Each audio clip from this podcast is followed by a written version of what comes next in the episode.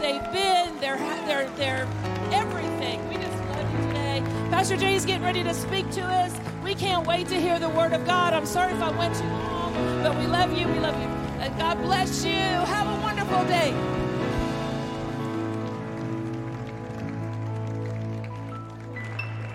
Wow. Well, I got a new Bible to preach from. I'm going to leave my old one behind, Holly. Thank you so much. You can keep that one. I'll preach from my new Bible. How exciting. I hope it has the same books in it.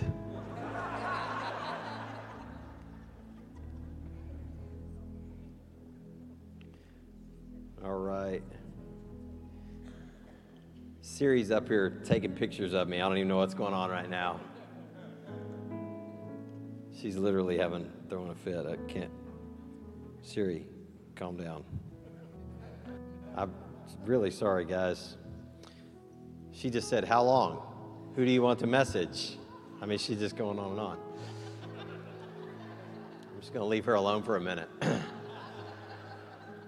um, sorry for that terrible distraction. Just obviously want to say thank you so much to Pastor Kathy for your gifts and your words. And we feel so loved and appreciated and honored by Pastor Kathy, by this team that we have walked with for numbers and numbers of years, and by you, our, our church family.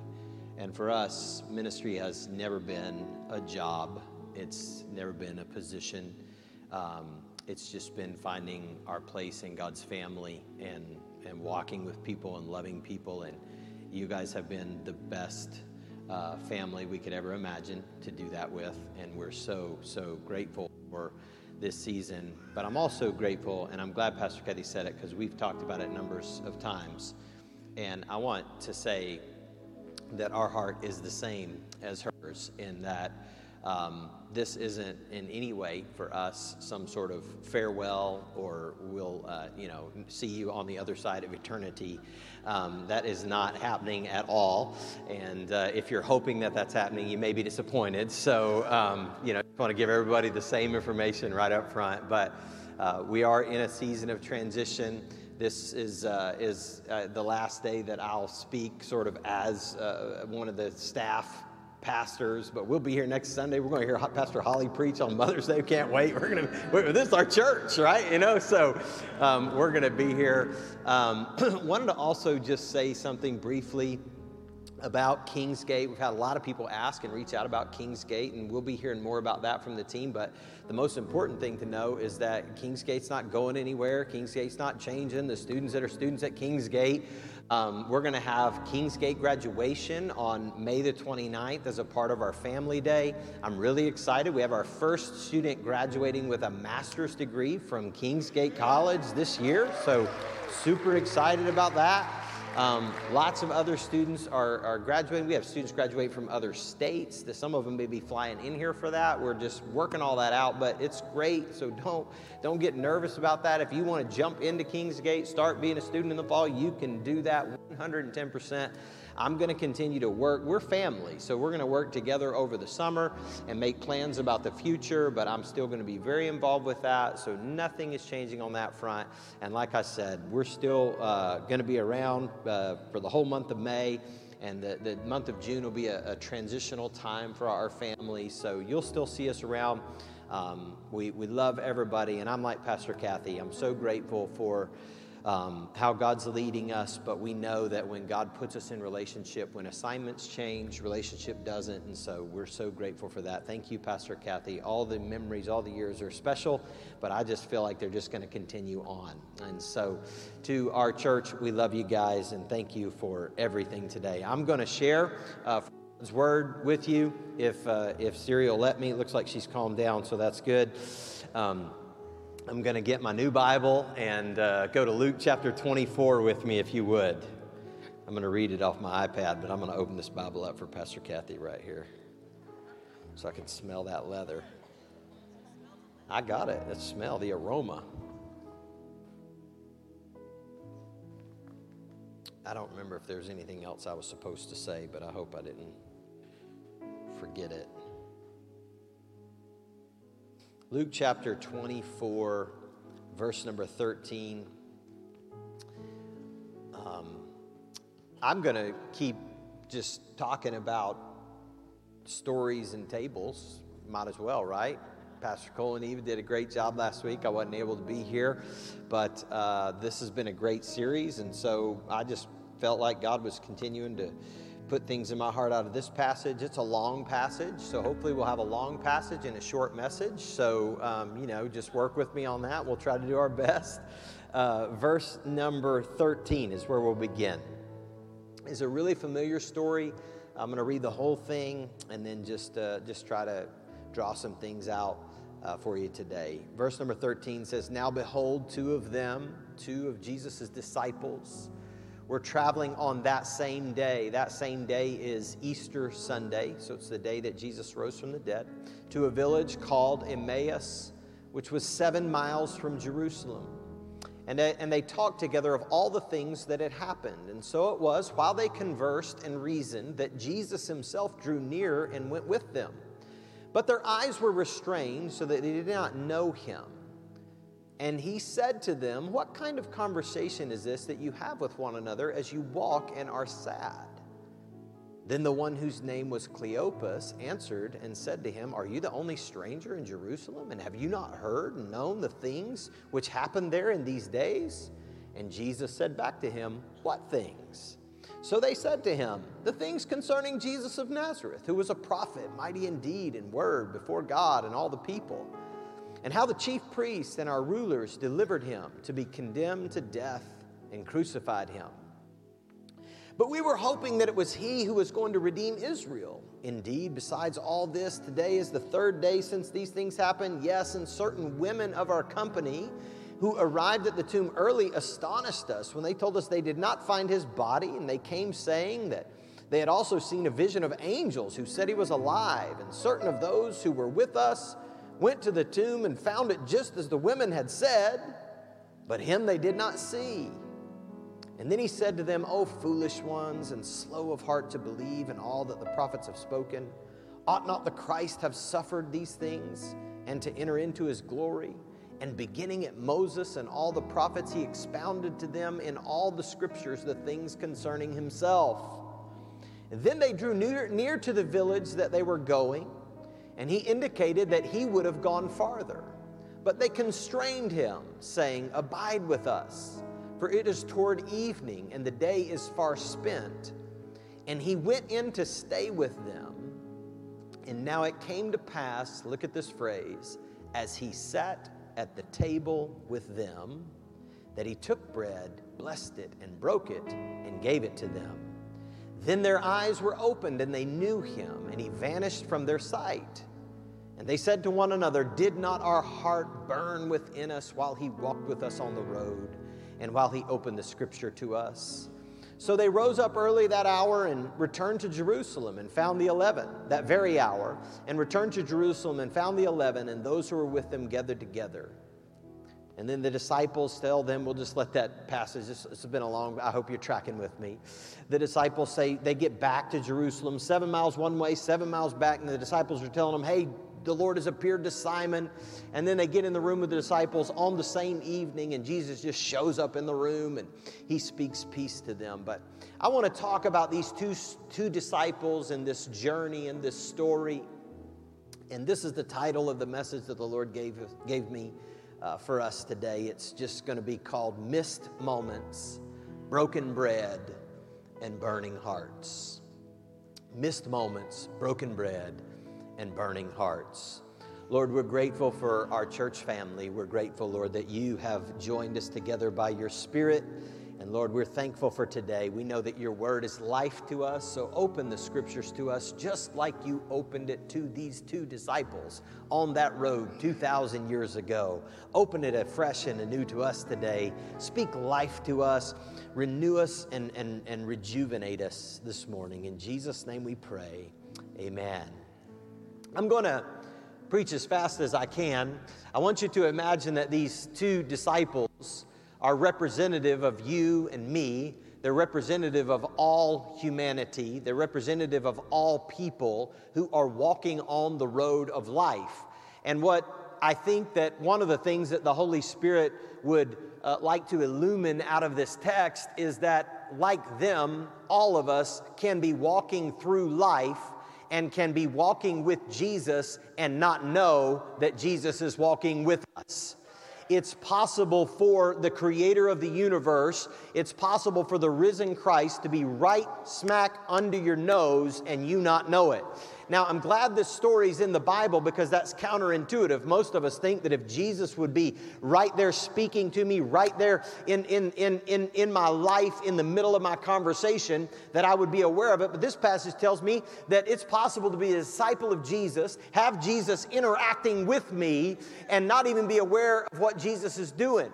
The second thing I want you to notice is that the disciples have their hearts burning within them, but they didn't know it until after the conversation was over, until after Jesus had vanished from their sight. So it's possible to be conversing with Jesus, it's possible to be walking with Jesus, it's possible to have our hearts burning but not know it. And I think what that's trying to tell us is that it's possible to have our hearts burning but not know what they're burning for.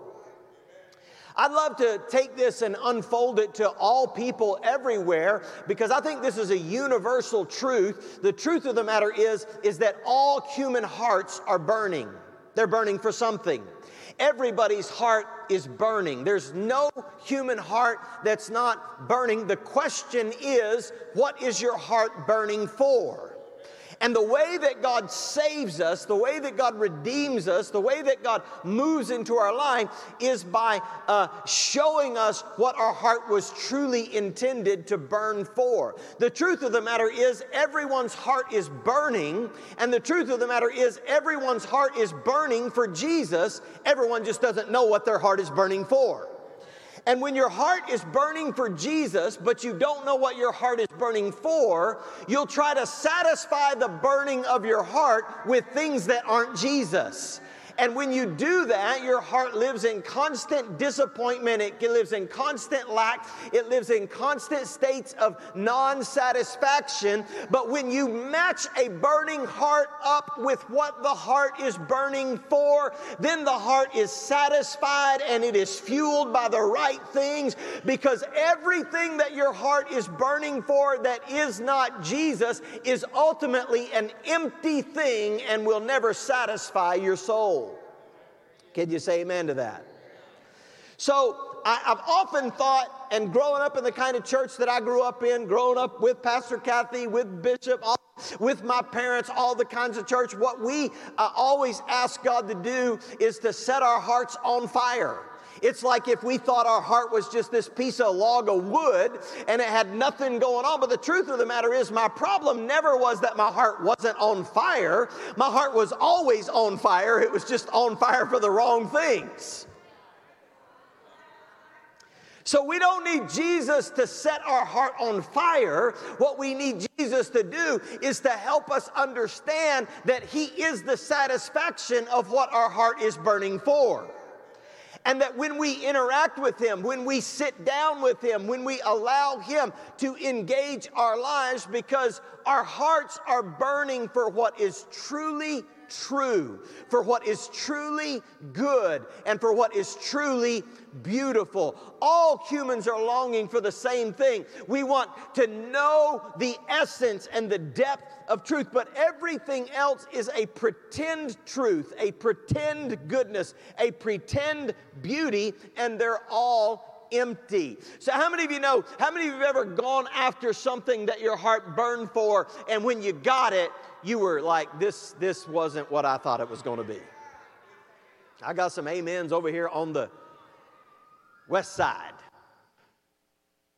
How many on the east side over here have ever gone after anything that your heart burned for? And when you got a hold of the thing that you thought your heart was burning for and you consumed it, you thought, man, that was, that was empty. That, that didn't do what I needed. In fact, it was so empty that your heart kept burning and then you went back to it and to see if the second time around it would fill your heart. And then you went back and if, if you got to like number 25, that's when you found out I'm addicted to this thing that I keep using to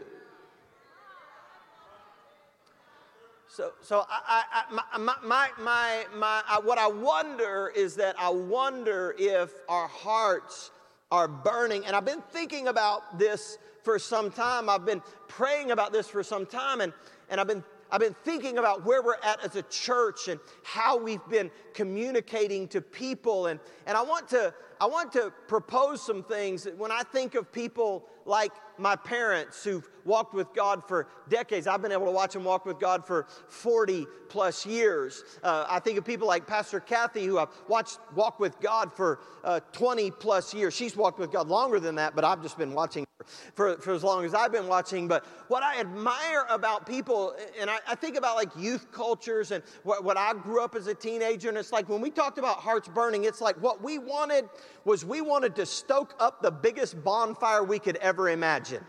I mean, when you went to youth conference, it was like just throw as many logs on, pile up the brush, throw some gasoline on it, drop a match in it, and set that thing ablaze as far as you can get it. And we thought that was amazing. And everybody jumped around the bonfire, threw all their cigarettes into the middle of the bonfire, all their magazines, all their CDs, all their things. Y'all ain't old enough to remember that. Threw it all into the fire. And we were on fire for Jesus for a weekend and then the bonfire went out. I love bonfires. I think bonfires are great, they can be helpful. But what I admire more than a bonfire is somebody that over decades has kept their heart in the position of what I want to call a slow and steady burn for Jesus that every time you interact with that person, if you really get a glimpse into their soul, the embers are red, the fire is burning. They may not, they, they are consistent, but they're, and they have found the thing that satisfies the burning of their heart. And they come into seasons where the wind might be blowing and there may be a, a, a, an incredible thing happening. They may be going through a revival, they may be going through a great season of refreshment and the flames are flying. But after that's over, they're still at the base and the root of who they are. There's a deep faith, there's a deep trust, there's a consistency to say, I know why my heart's on fire, and I know the one who my heart burns for, and nothing can distract me. So I may be going through the dullest spiritual season of my life, but if you reach your hand into my heart, you'll find a burning coal down in there somewhere. To me, it's the people who live their lives and then they find their children and they pour into their children the coals of a burning desire for God that passes from one generation to the next because we don't need in our generation a couple of really hot bonfires that burn out in five days. We need some people who have decided that my whole life's existence is going to be tending to the fire in my heart of burning for Jesus. It may not be fancy, it may not be spectacular, but I'm going to nurture and I'm going to tend to this fire that's burning in my heart because I know that my heart burns for the true, the good, and the beautiful. And here's the message here's the gospel Jesus is the true, Jesus is the good, and Jesus is the beauty. All other beauty, all other goodness, and all other truth, so far as it goes only ultimately points to Jesus. So Jesus is walking with his disciples and their hearts are burning. I, it makes me ask myself some difficult questions. What am I giving my life to? Let's get real, real and reflect on the last seven days and say, what did I invest my emotional energy in this week? Was it truly true? Was it truly good? And was it truly beautiful? Because, see, the world that we live in will distract us with all kinds of things. And so these disciples are so helpful to us as examples because they're in this moment where they had put their faith in Jesus, but they'd come in time, uh, in, into, into a time of confusion. And here's what they were in danger of they were in danger of exchanging the counter narrative of Jesus for the dominant narrative of empire. So, Jesus had told them what was going to happen. It didn't make sense. Jesus has said, I am the king. I am going to redeem Israel. I'm just going to go to the cross and they're going to bury me for three days and then I'll rise again. And they said, That doesn't make sense, Jesus. And so in their confusion, they were, they were, they were tempted in their conversation to exchange the counter narrative of Jesus for the dominant narrative of empire of Rome that was basically saying, Well, that must have been a hoax. That must have been a sham. That must must have been. A, and I want to tell you, there's going to be seasons in your life where things don't make sense, and you'll have to question and you'll have to decide whether or not the burning in my heart for Jesus ultimately makes sense or not. Will I continue to believe Jesus' counter narrative, or will I exchange it for the dominant narrative empire? What do you say? What do you mean that the dominant narrative of empire? Well, I'm glad you asked because um, this is what it looks like for us in our day. These are concerns that I have. We are like these disciples. The church could possibly have done some of these things. So, this is what it looks like. We exchange truth for propaganda and spin. See, the kingdom of Jesus traffics in truth and vulnerability but the empire traffics in propaganda and spin. And when you say that, everybody says, Yeah, I hate that. I'm tired of that. But how many of you know truth and vulnerability is harder? I'm not talking about cable news right now, I'm talking about your life. I'm talking about what you traffic in. In other words, are you really real? Do you traffic in truth and vulnerability, or are you always spinning a narrative about what's going on in your life? I'm preaching right now better than you're amen, but I'm gonna keep on going because, because the kingdom of Jesus is a kingdom of people who choose to live in truth and vulnerability. The other thing that the dominant narrative of empire will always get us to do is to exchange goodness for greatness. Now, how many of you know that Pastor Jordan said very accurately this morning that God is great? And how many of you know that's good news? But it wouldn't be good news if God was great, but He wasn't good. Y'all doing okay? Because there's a lot of there's a lot of religions that believe that God is great. They just don't believe He's good, and that means that if you mess up, God will knock your head off because He's great. He can do it. He's strong. He's mighty. He's able. But the Christian message is that first and foremost, God is good. And because God is good, we're grateful that He's great because His goodness is the most important attribute. And I've got to be careful that I don't fall in love with a narrative that prioritizes greatness over goodness. The kingdoms of this world will always be willing to sacrifice goodness in order to become great, but we are not of the kingdoms of this world. We say that we will be good because God is good, and if being good costs me greatness, if running my business in a good way costs me some money that I think I could have been greater without running it good, I'm never going to sacrifice goodness for the sake of Y'all doing okay? All right, we gotta we gotta pick up the pace here. Come on, it's like exercise routine or something. We've exchanged the beauty of the kingdom for the beastliness of empire. The kingdom of Jesus runs on love. The kingdoms of this world run on fear. I just want to give you a, a news flash. Here it is breaking news. Put it on whatever you want right now.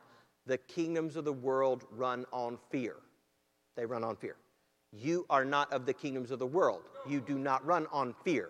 Fear does not fuel the fire in your heart. Let me say that over here. Fear does not feed the fire in your heart. You are not of this world, you are of Jesus. Love fuels the fire of your heart. So if you need to get motivated, even to do things for Jesus by fear, you're feeding your fire with the wrong thing. You don't get motivated to do anything for Jesus or with Jesus because if you're afraid of what will happen if you don't do that, what you do is you say, Jesus, my heart is burning for you, and I'm doing anything I do out of the love you have for me, and it reciprocates in love I have for you. I run on love, not fear. If you have a diesel car and you put ga- uh, gasoline in a diesel car, it may get you, I don't know how far it'll get you. It'll get you a little ways down the road, but eventually it's going to break down.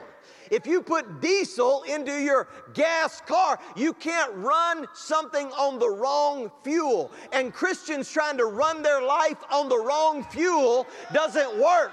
And I'm concerned for many Christians that we're fueling the burning fire of our heart by watching some 24 hour news cycle that fills us up with fear about what might happen, about what's gonna happen, about what everybody's up to. So then I get all fueled up about what I need to do, but I don't run on fear. If you open up the gas tank of my heart, it says, Don't put fear in here. I run on love. I run on love. If you get a diesel car and you open up the fuel cap, tell me I'm telling the truth, Pastor Cole. It says diesel fuel only. Don't put gas in here. You need a sign on your heart that says this heart runs on love. It doesn't run on fear. I'm preaching the best I can. Our generation and the generations before us have gravitated toward an emphasis on truth. And I think that is a good thing to gravitate toward. But we also have to understand that to bear the image of God is to bear the image of goodness and beauty. God is truth. Jesus is truth. Jesus is goodness. Jesus is beauty. Are you with me?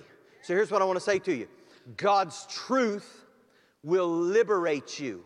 Jesus said, You shall know the truth, and the truth will set you free. How many of you know truth's important?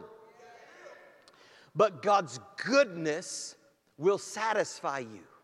See, I'm trying to think multi generationally here today. And maybe you have children or grandchildren that are coming up behind you. You need them to know the truth. But you not only need them to know the truth, you need them to experience God's goodness. The Bible says that we, we apprehend truth, we, we embrace truth, but watch this we taste goodness. See, I can, I'm gonna get on my food analogies now, Chris, we're in trouble. I can tell you about the apple pie a la mode that is hot with melted ice cream running down it. Right now, all down the sides and into the plate so that it puddles up on both sides and you can't eat it with a fork. You gotta have, I can tell you about the caramel sauce that goes all over it. And now, Chris, you know the truth of the apple pie, but you have not tasted. Are y'all doing all right? I can tell Chris the truth of the apple pie so good that his salivatory glands will begin working in his mouth and they will begin producing extra saliva. But it's one thing to know the truth. It's one thing for my daughter or your child or your grandchild to know Jesus as the truth, but it's another thing for them to taste the goodness of the Lord. It's another thing for them to go, I know my mom and dad believe this. I know grandpa and grandma believe this, but I have tasted of the goodness of the Lord. And so when I get into a classroom or when I get into a section of society that wants me to question the goodness of the Lord, I don't have to go tell you about a book I read. I don't have to tell you about a lesson I learned. I can tell you that I have tasted of the goodness of the Lord. I don't need to tell you about the menu. I have eaten the food, and it is good. Look at your neighbor and say, It's good. The psalmist said, Taste and see that the Lord, He is good. Y'all doing all right this morning? Beauty, truth will liberate you. Watch this goodness will satisfy you, but beauty will captivate you. I want to push us further than even tasting goodness. But I believe in my heart that what the church needs to be doing in this time is we need to be raising generations of young people who are captivated by the beauty of Jesus. Because when you're captivated by the beauty of something, have you ever tried to talk with a young person who's fallen in love? Have you ever tried to do that? Have you ever tried to explain anything to them? Have you ever tried to get logic into them in any sense of whatever? Have you ever have you ever tried to tell a couple who's fallen in love and decided they're going to get married like, you know, in 4 weeks that they have no money, that they will be miserable? Have you ever tried to talk ration or reason into them? Just stop it because they are captivated by the beauty of another. And that's something we've missed in the church is that we've tried to introduce people mostly to the fact that Jesus is true and that he should be believed. And every now and then we touch on the goodness, but I want a church. I'm dreaming of a church who is so good at representing Jesus in all of his glory, in all of his beauty, that we don't have to convince people, that we don't have to talk people into it, but they've seen his beauty for themselves and they're captivated. They're captivated by Jesus. You see, when you're captivated by beauty, now you're running on love. Now nobody has to scare you out of hell to get you to do something. We don't have I'm going to just say a few things today. We don't have to spend $40,000 to dramatize some imagined f- future possible hell scenario for you to give your life to Jesus. Because we've done such a good job of showing you how beautiful life with Jesus is that you just begin to go, wow, that's amazing. I'd like to taste that goodness and I'd like to, are you with me? So, God's calling us beyond where we've been and in. So you have to contemplate beauty. Truth is embraced, goodness is experienced, beauty is contemplated. We don't live in a contemplative age, we live in a combative age. Here's some news for you you are not a son of the age, you are a son of God. Can you put that on the screen? I love that. I wrote that down. I said, I want that on the screen. I put it in purple. We do not live in a contemplative age, we live in a combative age. You are not a son of the age. Don't be a son of the age, be a son of God.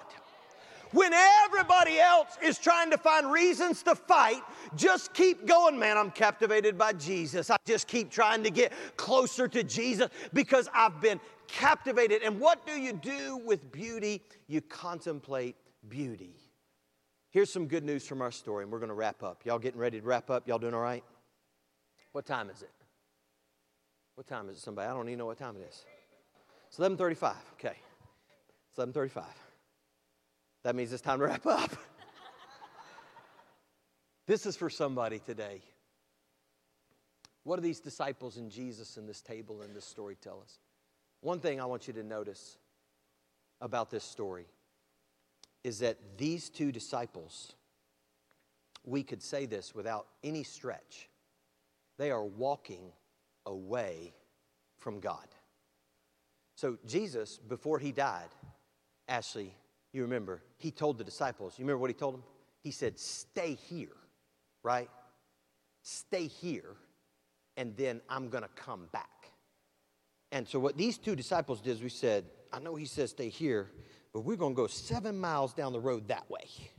So, they are literally walking away from God's calling. They're walking away from God's purpose. They are walking on a path of disobedience. Are y'all with me? Seven miles. I don't know how far they got down the seven mile road, but somewhere along the road they got a third traveler. Just showed up on the road and started walking. The reason that this blesses me is it lets me know that even in seasons of my life, when I'm walking away from God, Jesus chooses to walk with me. Jesus is so good that even if you're walking away from God, Jesus says, I'll go on that walk with you because I love you so much. I'd just like to ask you a couple of questions about why you're going this way. Tell me what is bringing you down this path. I'm glad that Jesus don't knock me upside the head and say, what's wrong with you, fool? He gets in the road with me and asks me questions until I decide maybe I should turn around and go back the other way seven miles one way, sit down at the table with Jesus, poof, he gone. And then they go seven miles back the other way. I wonder if the church would adopt the practices of Jesus. You see, I'm dreaming of a church that is more formed by the contemplative practices of Jesus than it is by the competitive, the combative politics of its day. I'm, I'm, I'm interested in a church that is more formed in the ways that Jesus does things than we are in the ways that our age does things. And our age would like to treat people a certain kind of way, but Jesus shows us a better way. And He says if people are walking away from God, what you can do is you can get in their life. You can, you don't have to approve of what the direct. Jesus never said, Y'all going the right way. He never said, Hey, that's a good idea. He just said, Hey guys, let me ask you a couple questions. Are y'all doing all right? And so, so number one, these guys, why are they walking? See, Jesus is so, I, I, counted up the number of times Jesus asked questions in this passage. It's unbelievable. Jesus is like, what things? What things happened? What, what, why are your hearts sad? Tell me about that. Well, tell me what happened. I mean, he's like Jesus. He experienced it, right? He died on the cross and he's telling these guys, tell me about this. Oh, they crucified him. Really? How'd that, how, how'd that work out? So he's having this conversation, but these questions that he's asking are drawing them out because Jesus is interested in knowing why you're where you're at. Jesus is open to having the conversation with you or your child or your grandchild or your niece or your nephew or your uncle or your aunt or whoever it is. He's willing to have the conversation about how did we get here? You see, because Jesus believes deep down on the inside, even when you're walking away from God, He believes deep down there's something burning in your heart.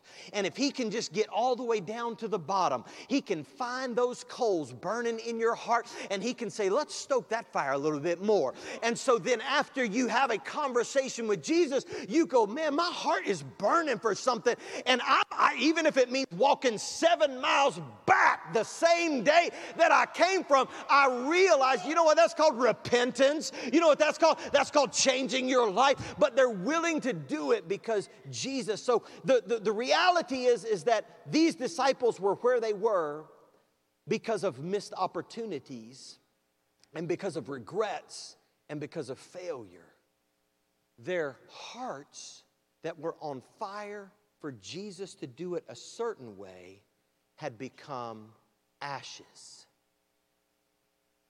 And now, can you imagine what that'd be like? I mean, let's not be too hard on these guys. They put their whole life in with Jesus, and then he dies on the cross, and they're just like, man, that, that fire burned out.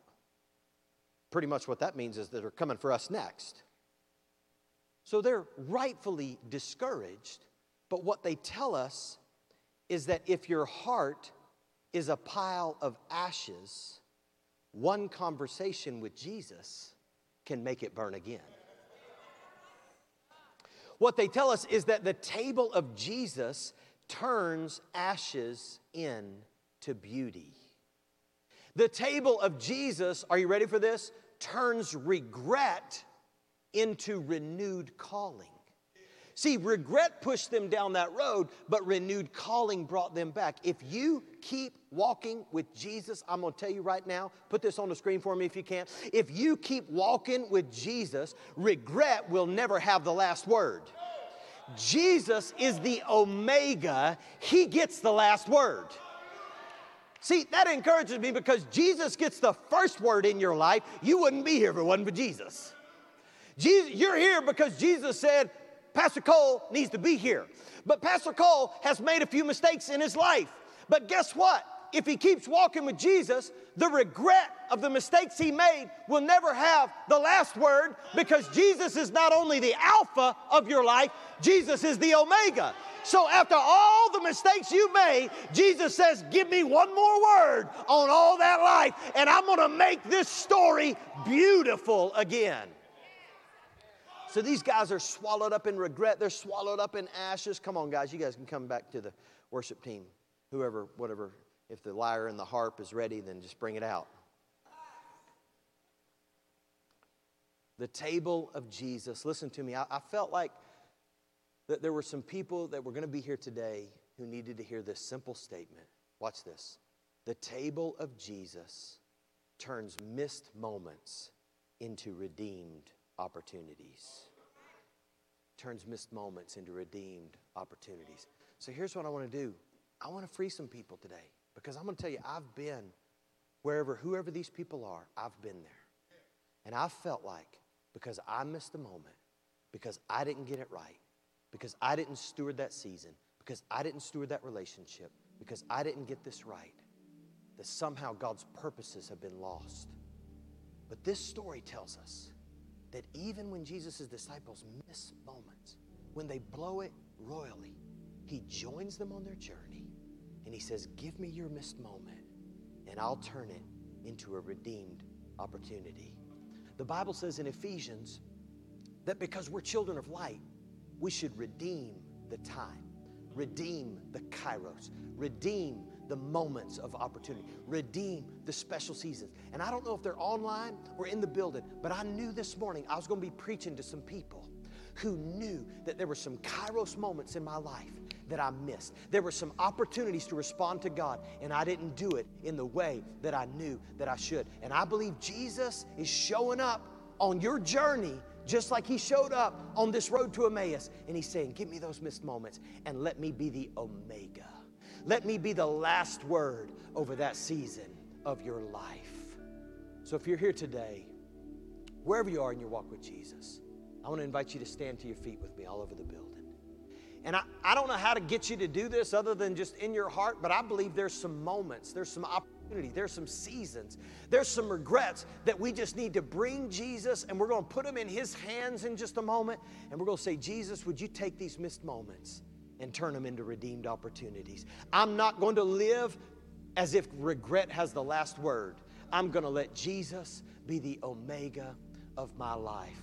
Come on, just turn your hands to heaven real quick right now and just set your mind and your heart. Set your gaze on Jesus. Would you just begin to say, Jesus, captivate my heart with your beauty today? Lord, I want to live for you. I want to do it fueled by love. So, Lord, freely I'm opening up my heart to you. Right now, I believe the voice of Jesus is just coming into hearts right now, coming into minds right now. That's a voice of grace. That's a voice of empowerment. That's a voice of liberation. That's a voice of freedom. That's not a voice of condemnation. So, right now, Jesus, we welcome you in this place. And we say,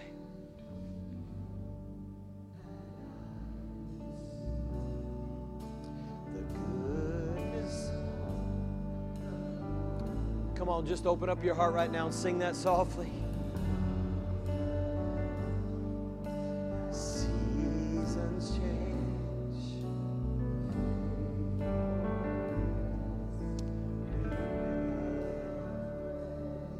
Yeah. I love it. Yes, yes, yes. You write my story. You hold it all together. You are the Alpha and the Omega. You're in the middle. You hold it all together.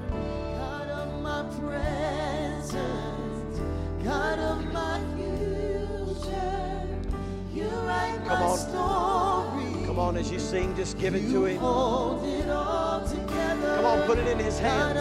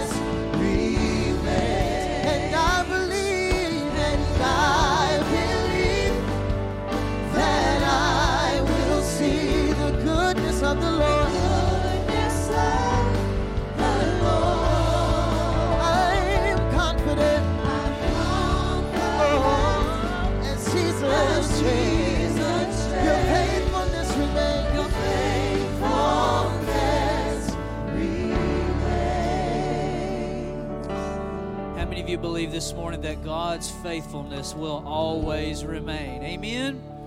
Amen. Thank you so much for being with us here today. Now, we have a special moment here. Uh, I know that today has been a very full day, uh, but um, we believe here at the gate in sowing and giving into good ground. And so, as a congregation, we want to sow a seed of intent and purpose into the life and into the the Pike family. So they're they're making a transition to become senior pastors at a church in Denton, Texas. And so we want to say thank you to them, but we also want to say we believe in you. We believe in what God is doing in their life. And so our ushers are preparing to receive an offering for the Pike family. You can do that in physical form as we normally do, but you can also do that through digital means. They're on the screen behind me. If you do give through digital means, please just make a brief note uh, that it's for the Pike or the Pike family. And so the Pikes are going to be here at the front of the sanctuary for just a few moments uh, so they can receive and say hello. If you have cards or gifts for them, they want to greet you and say hello. They're going to be here for just a few moments, but we also have cupcakes for you and for them to celebrate. Um, this Sunday with them, those are going to be in the north lobby. So if you want to greet them and put some Hello, Gate Church online family. As always, we're so grateful that you've chosen to join us today. Whether you're watching live or you're watching the replay, we know that it was the purpose of God that you're watching with us today. You know, I love what Pastor Jay said when he talked about how Jesus takes our missed opportunities and he turns them into redeemed moments. And maybe you feel like you've been at that place in life. I've been at that place in life where I feel like I've had a missed opportunity, or I didn't steward a season properly, or I missed out, or I went through something uh, difficult. Whatever it might be for you, know that Jesus desires to take that missed moment in that season and meet it with his goodness for your life and to recreate opportunities for you. And so I just want to pray for you. If that's you this morning, we have people online ready to pray with you as well. So feel free to leave in the comments your prayer requests. And I'm just going to pray. Father, I thank you for each and every person that's watching this morning. God, I thank you that it's no mistake that they're here today. And Father God, I just pray, Lord, God, as they're watching in this moment, God, that they would just take a second to recognize maybe the missed moments in their life and to hand them over to you and say, Jesus, I'm giving this to you.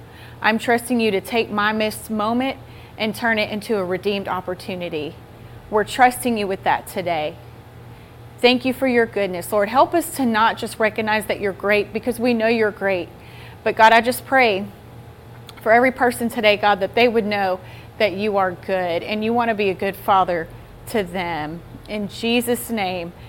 Amen and amen. As always, thank you for watching with us. Again, we have people ready to pray with you. We also have an online community. We have an online connect group. So if you want to be a part of that, we'd love to have you. Leave your information in the comments and somebody will be reaching out to you.